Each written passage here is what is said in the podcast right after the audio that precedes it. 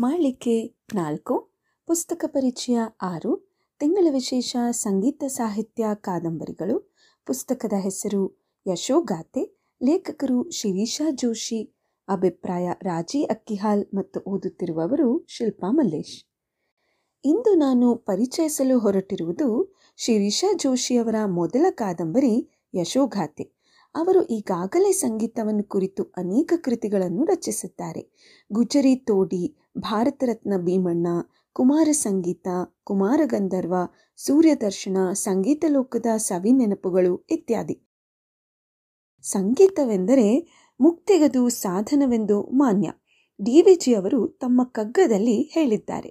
ದಿಟ, ಕ್ಷಣ ಮಾತ್ರದಲ್ಲಿ ಮೈಮೆರೆಸಿ, ಕೇವಲ ಆನಂದದಲ್ಲಿ ವಿಹರಿಸಲು ಕರೆದೊಯ್ಯುವಂಥ ಶಕ್ತಿ ಇರುವುದು ಸಂಗೀತಕ್ಕಲ್ಲದೆ ಇನ್ನಾವುದಕ್ಕೆ ಸಾಧ್ಯ?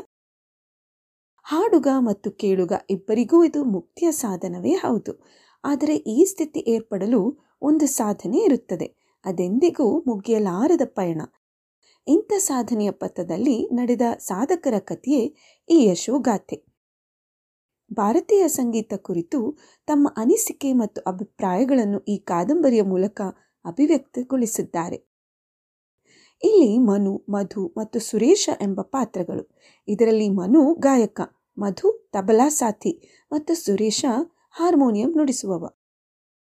ಧಾರವಾಡದ ಕಲಾಭವನದಲ್ಲಿ ಆರಂಭವಾಗುವ ಸಂಗೀತ ಕಾರ್ಯಕ್ರಮದಿಂದ ಶುರುವಾಗುವ ಈ ಕಾದಂಬರಿ ಮೊದಲಿಗೆ ಇದು ತಬಲಾ ಸಾಥಿಯಾದ ಮಧುವಿನ ಆತ್ಮಕತೆ ಇರಬಹುದು ಎಂದೆನಿಸತೊಡಗುತ್ತದೆ. ಆದರೆ ಮುಂದುವರಿದಂತೆ ಇದು ಗಾಯಕ ಮನುವಿನ ಸಾಧನ ಪಥದ ಯಶೋಗಾಥೆ ಎಂದು ಗೋಚರವಾಗುತ್ತಾ ಹೋಗುತ್ತದೆ.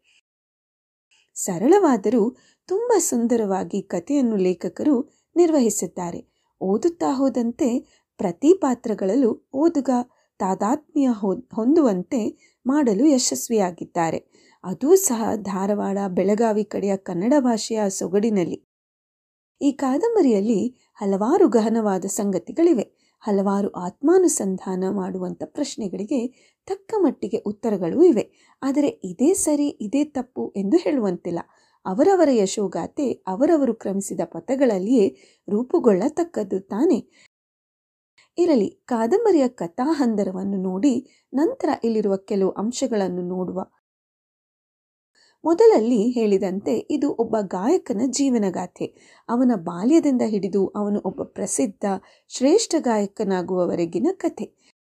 ಈ ದಾರಿಯಲ್ಲಿ ಅವನು ಎದುರಿಸಿದ ಸವಾಲುಗಳು, ನೈತಿಕತೆಯ ದ್ವಂದ್ವಗಳು, ಸಂಗೀತ ಕಲಿಯುವುದರ ಗುರಿ, ಜನಪ್ರಿಯತೆಯೋ ಅಥವಾ ಆತ್ಮದೋನ್ನತಿಯೋ ಹೀಗೆ ಮುಂತಾದ ವಿಷಯಗಳನ್ನು ಒಳಗೊಂಡಿದೆ.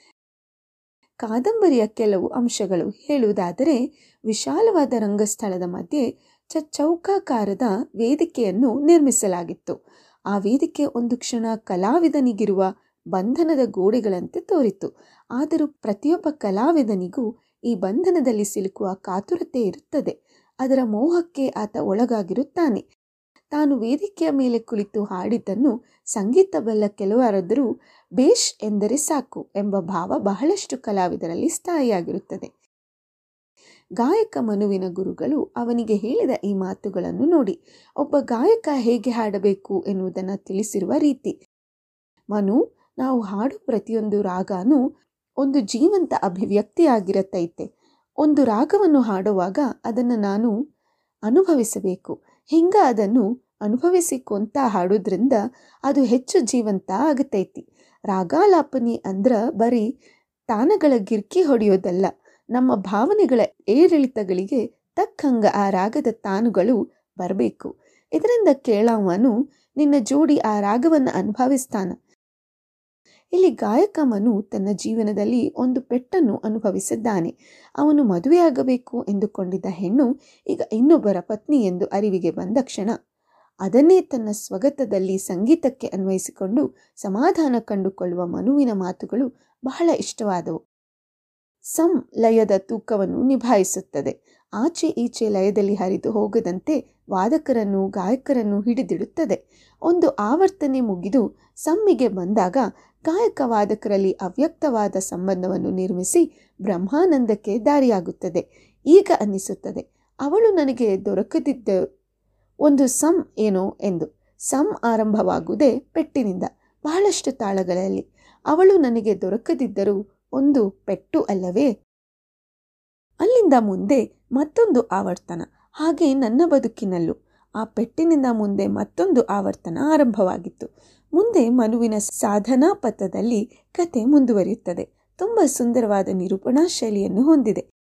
ಒಂದು ಒಳ್ಳೆಯ ಸಾತ್ವಿಕ ಆನಂದವನ್ನು ನೀಡುವ ಈ ಕಾದಂಬರಿಯನ್ನು ಓದಿಯೇ ಅನುಭವಿಸಬೇಕು.